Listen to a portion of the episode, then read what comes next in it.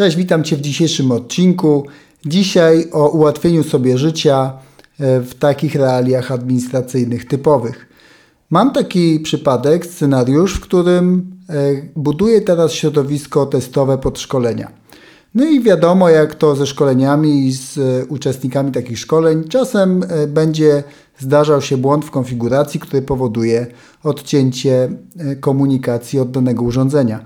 Moje urządzenia oczywiście będą e, do tego szkolenia zlokalizowane w serwerowni i żeby nie trzeba było fizycznie do nich się udawać przy każdym tego typu zdarzeniu, a chciałbym w założeniu budować to środowisko możliwie całkowicie zdalnie, czyli także umieszczenie tych urządzeń będzie umożliwiało mi pracę w dowolnym miejscu, wystarczy tylko połączenie po IP. Więc jeżeli chcę tego typu e, scenariusz zrealizować, no to potrzebuję narzędzia w postaci serwera konsolowego. Zaopatrzyłem się właśnie w taki serwer, 48-portowy serwer Avocenta, e, polizingowy, e, kosztował jakoś 360 zł. Więc nie są to jakieś kwoty duże, natomiast pod środowiska takie te testowe, niekrytyczne są spokojnie wystarczające. Więc e, jeżeli chodzi o dzisiejsze doświadczenie, to przede wszystkim potrzebny jest e, specjalny kabel do podłączenia urządzenia konsolowego. E, jest to kabel typu crossover, czyli pin z pierwszej wtyczki po jednej stronie kabla jest ósmym pinem po drugiej stronie kabla, czyli te żyły są po prostu całkowicie odwrócone. Taki kabel jest potrzebny, przynajmniej do mojego modelu urządzenia.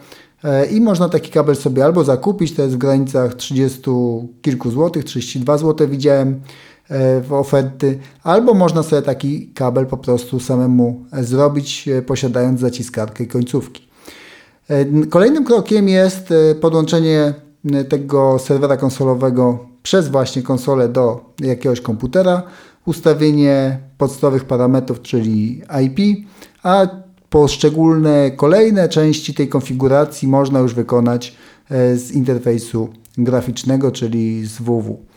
I e, jeżeli chodzi o to, co trzeba dalej zrobić, żeby nam zadziałał taki serwer konsolowy, szczegóły pokazuję w odcinku na YouTubie, więc można sobie zobaczyć e, te szczegółowe kroki graficznie. Natomiast w dużym skrócie chodzi o to, żeby skonfigurować użytkowników, jeżeli chcemy uwierzytelnienie w dostępie do urządzeń konsolowych i trzeba skonfigurować e, metodę, w jaki sposób e, dany pod będzie wykorzystywany, bo w tego typu urządzeniach konsolowych ja wykorzystuję bardzo podstawowy scenariusz, czyli podłączenie po prostu kablem e, szeregowym w takiej najprostszej postaci. Natomiast te urządzenia mają możliwość pracy w wielu trybach i ten tryb trzeba po prostu ustawić. Można łączyć się po SSH, można z zasilaniem e, urządzeń sterować przez te porty.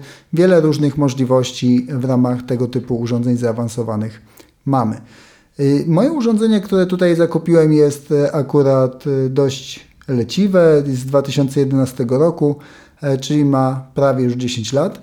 Natomiast w moim scenariuszu do testowego środowiska jest zupełnie wystarczające, dlatego że to, co ja chcę zrealizować, to w e, przypadku awarii mieć dostęp konsolowy bez logowania, bez dodatkowych warstw zabezpieczenia, które są możliwe oczywiście na tego typu urządzeniach do zastosowania. Można podpiąć Takaxa, można podpiąć Radiusa e, lub inne źródło uwierzytelnienia również można użyć.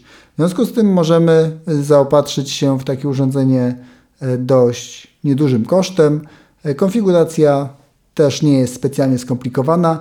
E, co też jest ważne, najczęściej tego typu urządzenia, w zależności od środowiska, w jakim chcemy zastosować, ale najczęściej jest tak, że nie są krytyczne, czyli jeżeli nam to urządzenie po prostu się zepsuje, e, to możemy wymienić na inne, skoro ono nie kosztuje ogromnych pieniędzy. E, z punktu widzenia środowisk krytycznych to oczywiście jest nie do zaakceptowania. Tam te firmy płacą za tego typu rozwiązania po kilkadziesiąt tysięcy złotych, żeby w razie potrzeby móc skorzystać, bo krytyczność informacji, które tam przechowują, przetwarzają, jest tak wysoka. W dzisiejszym odcinku to tyle. Jeżeli masz jakieś pytania, to napisz w komentarzu, a jeżeli nie, to słyszymy się już za tydzień w kolejnym odcinku. Do usłyszenia.